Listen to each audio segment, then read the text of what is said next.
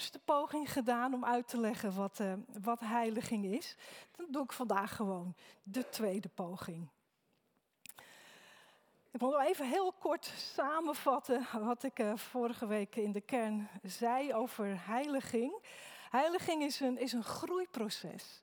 En het begint als we tot geloof komen en dat gaat dan door totdat we onze laatste adem uitblazen. Dus het, het is een groeiproces wat je leven lang doorgaat. Dus waar groeien we dan in? We groeien erin dat we onze eigen wil in overeenstemming brengen met Gods wil. Daar hebben we ons leven lang voor nodig. En eigenlijk kan je het ook zo zeggen: we hebben ons leven lang nodig om te groeien in één ding willen. En dat is God toebehoren en Hem gehoorzamen met alles wat in ons is. En Jezus die, die zegt het met deze woorden. Heb de Heer uw God lief met heel uw hart en met heel uw ziel en met heel uw verstand. Dat is het grootste en het eerste gebod. En wat hij eigenlijk zegt is volkomen toewijding, volkomen overgave, één ding willen. Maar hij zegt nog iets meer, hij gaat nog verder. En hij zegt, en het tweede daaraan gelijk is, heb uw naaste lief als uzelf. Want vanuit die volkomen toewijding en overgave aan de Heer, je liefde voor Hem, daar vloeit vanzelf liefde voor je medemens uit voort. Dat gaat samen op en het kan niet los van elkaar. Als je God lief hebt, heb je je medemens lief. In de eerste brief van Johannes wordt het nog even wat scherper gesteld.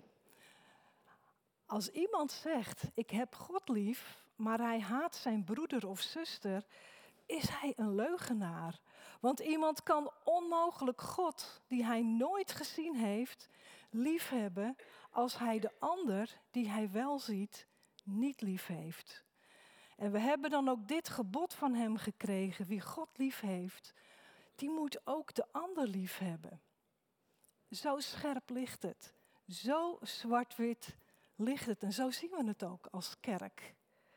Dat is wat we voor ogen hebben als we het hebben over heiliging.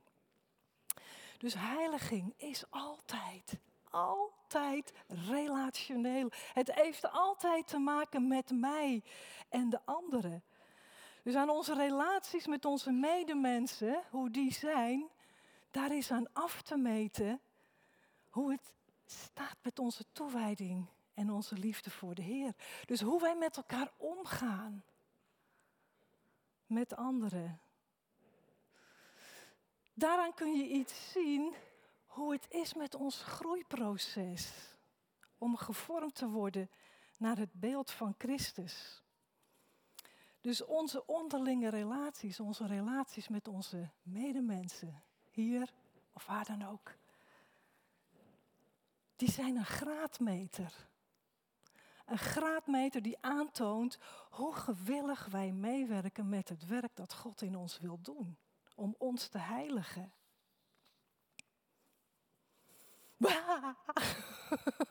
Hebben jullie dat gevoel ook? Het, klinkt natuurlijk goed. je denkt wel, oh, help. Want ja, God liefhebben, ja, dat kan ik wel en dat wil ik natuurlijk wel. Maar mijn medemensen liefhebben, nou, dat vind ik wel echt iets even heel anders zeg.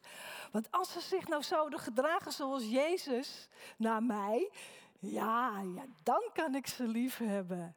Geen probleem. Maar goed, heiliging gaat niet over de ander die geheiligd moet worden, zodat ik hem of haar lief kan hebben. Het gaat over mij en over jou. Dat ik het nodig heb om geheiligd te worden. Opdat ik de ander kan liefhebben zoals God mij lief heeft. Nou, ik, ik wil nog een keertje benadrukken dat dat liefhebben, dat, dat gaat niet over dat je warme gevoelens hebt voor iemand anders. Dat je iets voelt voor de ander. Dat je warme gevoelens koestert voor, voor iemand anders. Het gaat niet over iets voelen, het gaat over gezindheid. Welke gezindheid is in ons? Het gaat over de innerlijke houding die in ons hart leeft ten opzichte van onze medemensen? Hoe denk ik eigenlijk over de ander? Wat zeg ik over de ander? Hoe reageer ik op de ander? En hoe zeg ik het? Dus ik kan mijn relatie met de Heer, ik, ik kan het nooit loszien van mijn relatie met jullie. Ik heb dit boek gelezen.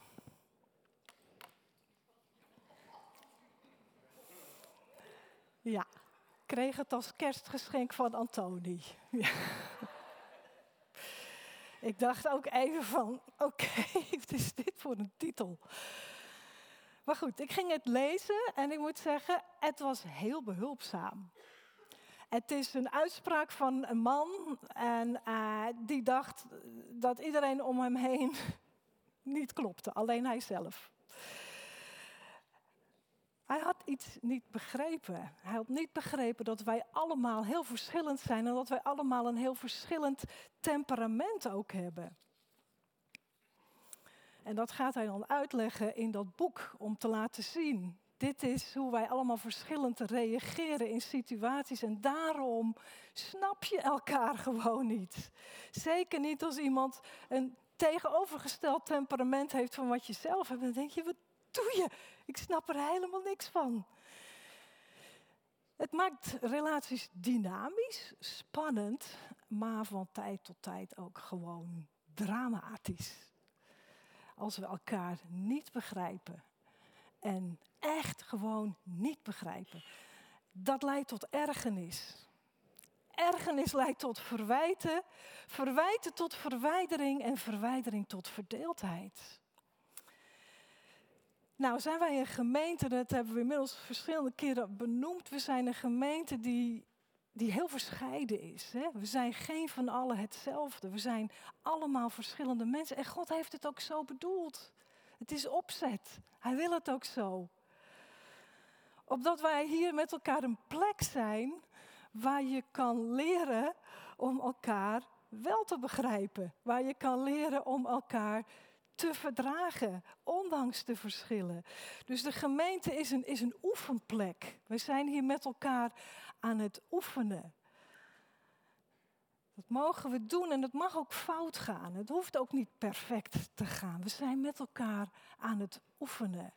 Om elkaar te leren begrijpen, elkaar te leren aanvaarden. En ook vooral om te leren dat je niet alleen aan je eigen belang denkt, maar vooral ook aan het belang van de ander. En, en dat is wat Jezus ons liet zien. In alle nederigheid leren. Eh, niet alleen mijn eigen belang. Maar laat ik nou toch om me heen kijken. En me nou eens inleven in de ander. En denken, wat is eigenlijk jouw belang?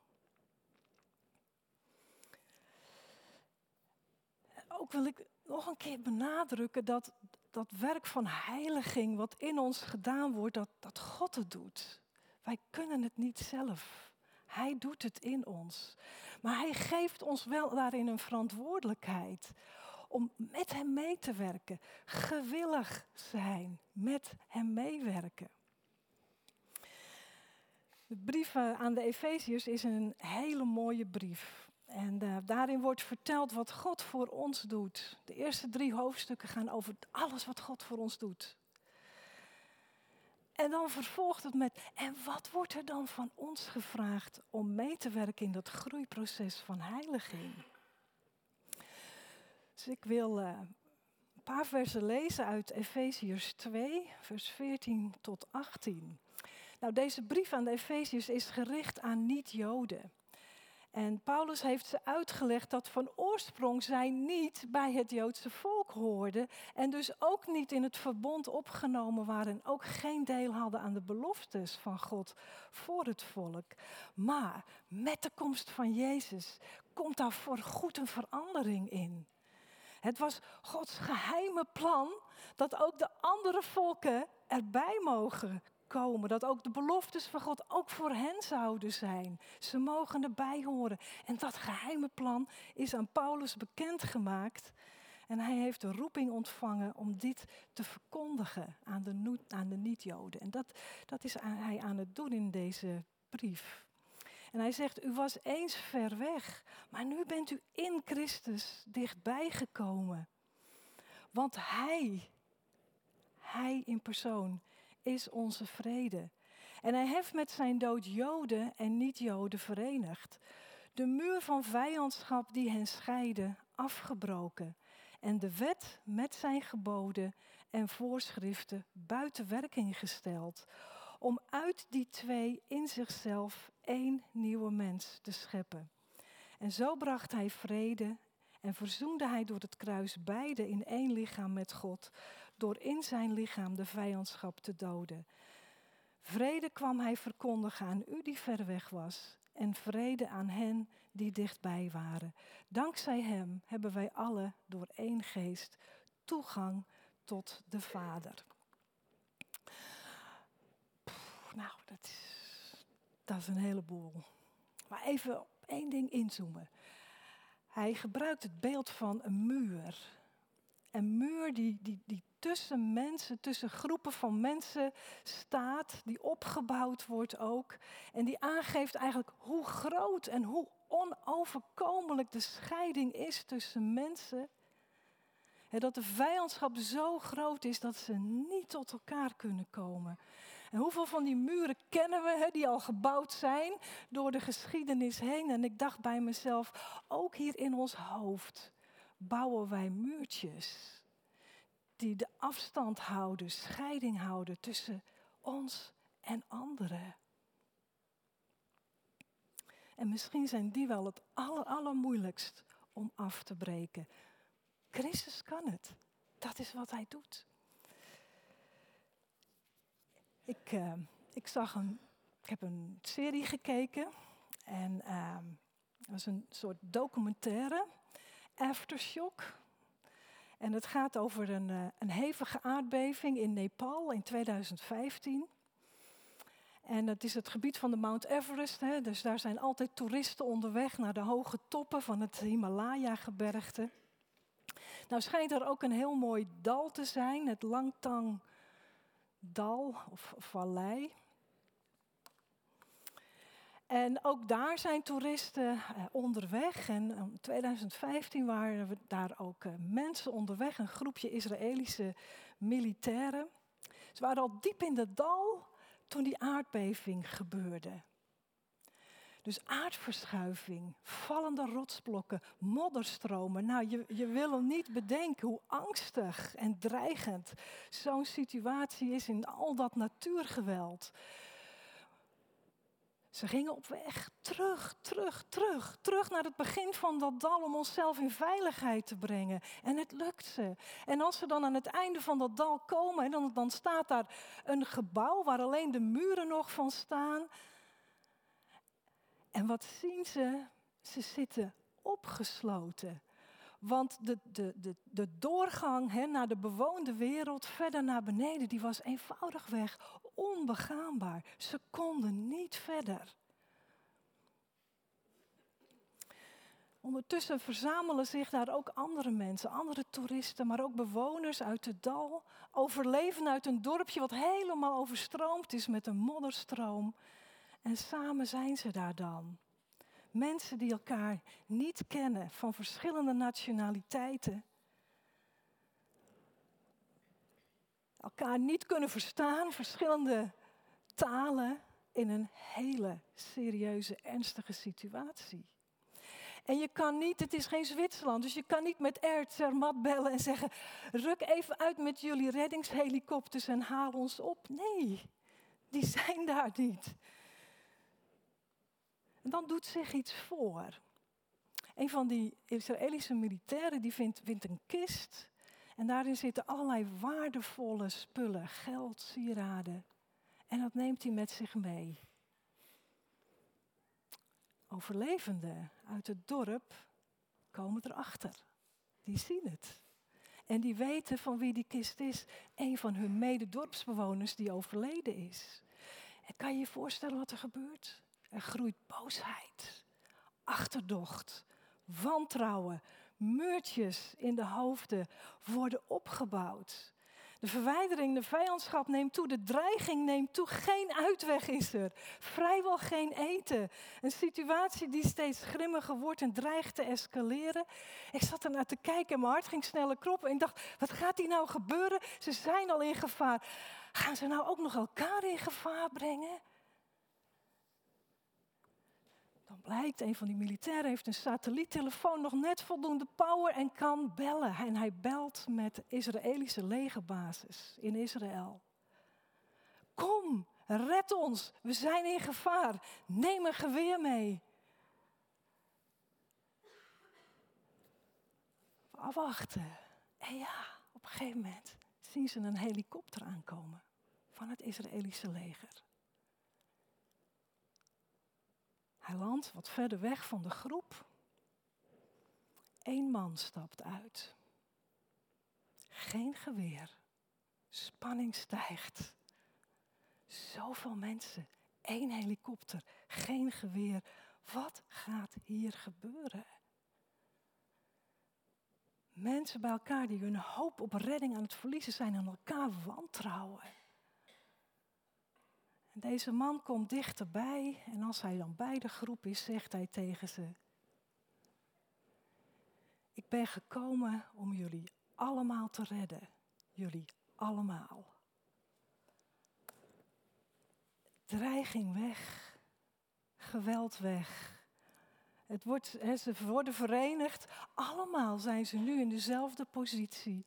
Ze worden gered. Geen privileges voor alleen de Israëlische militairen. En ik dacht bij mezelf, Peter, kun je toch niet uitleggen wat we net gelezen hebben in de brief aan de Efeziërs? Wat een prachtig voorbeeld wat Jezus heeft gedaan, die in de wereld is gekomen en aan de hele mensheid.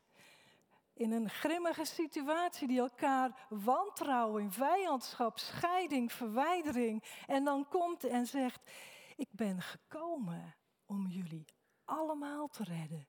Jullie allemaal. Geen privileges. Oh ja, dat bindt ons samen. Dat brengt ons bij elkaar. Dat richt onze harten op Jezus. En niet meer op elkaar en onze verschillen. En die vallen weg als Jezus in het centrum staat. En hij breekt de muurtjes af die wij zelf hebben opgebouwd en dan ook gewoon niet meer af kunnen breken. Hij doe dat. En wij kunnen meewerken. Wij kunnen meewerken met de Heer als Hij de muurtjes afbreekt en ons redt van onszelf en van elkaar. Dus dit is de oproep. Span u in om door de samenbindende kracht van de vrede de eenheid te bewaren die de geest u geeft. Dus meewerken, span je in. In de vrede die Christus brengt, daar zit een kracht die samenbindt om de eenheid te bewaren. Dat is hoe God van ons vraagt om met Hem mee te werken. Om het proces van heiliging in ons te laten gebeuren. En heiliging is geen optie. Heiliging is de wil van God in ons. Dus ja, ik wil het weer heel concreet maken, net als vorige week. En toen hebben we gezegd, we gaan niet meer van alles over de dienst vinden. En deze week wil ik zeggen, we gaan niet meer van alles over elkaar vinden. En ik wil jullie graag zeggen dat ik meer dan eens gehoord heb dat het niet voor iedereen veilig is hier bij ons in de gemeente. En dat heeft te maken met wat we over elkaar zeggen. Nou, weet je, en we hebben gewoon niet de moed om iemand, met iemand te praten, te benoemen. Weet je, dit zit me niet lekker. Dit heeft me gekwetst. Dat is moeilijk. Daar heb je moed voor nodig. En dat doen we dan vaak niet. Sommige mensen kunnen het wel heel goed. De meeste van ons hebben daar moeite mee. En wat er gebeurt, die pijn zit er wel en die zoekt een uitweg. En dan gaan we het tegen anderen zeggen.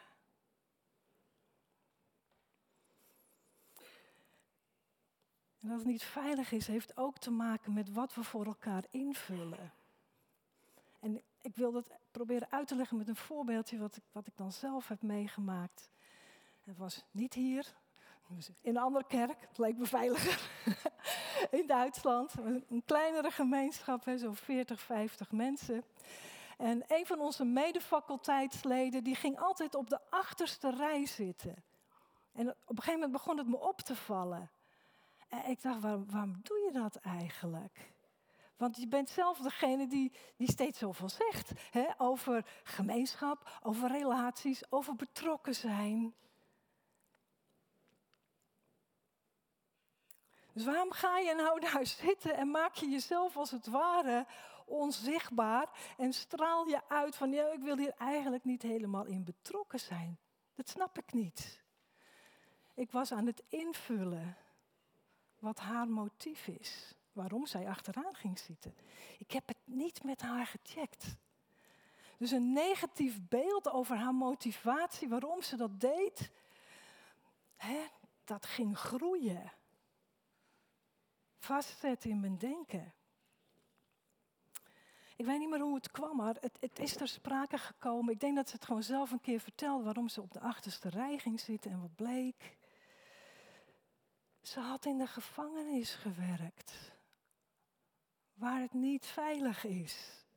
En ze had er aangewend om daarop bedacht te zijn, op onverwachte reacties. En ze had zichzelf aangewend om te zorgen dat er niemand achter haar was wat ze niet kon zien.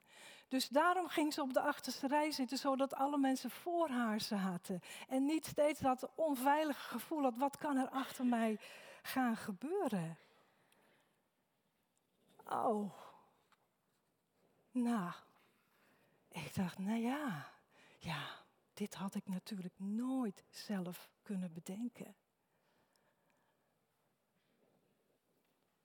En dynamiek, die gebeurt hier ook onder ons. We vullen het in voor de ander, wat het motief is. Zonder het met de persoon zelf te checken of ons beeld wel klopt.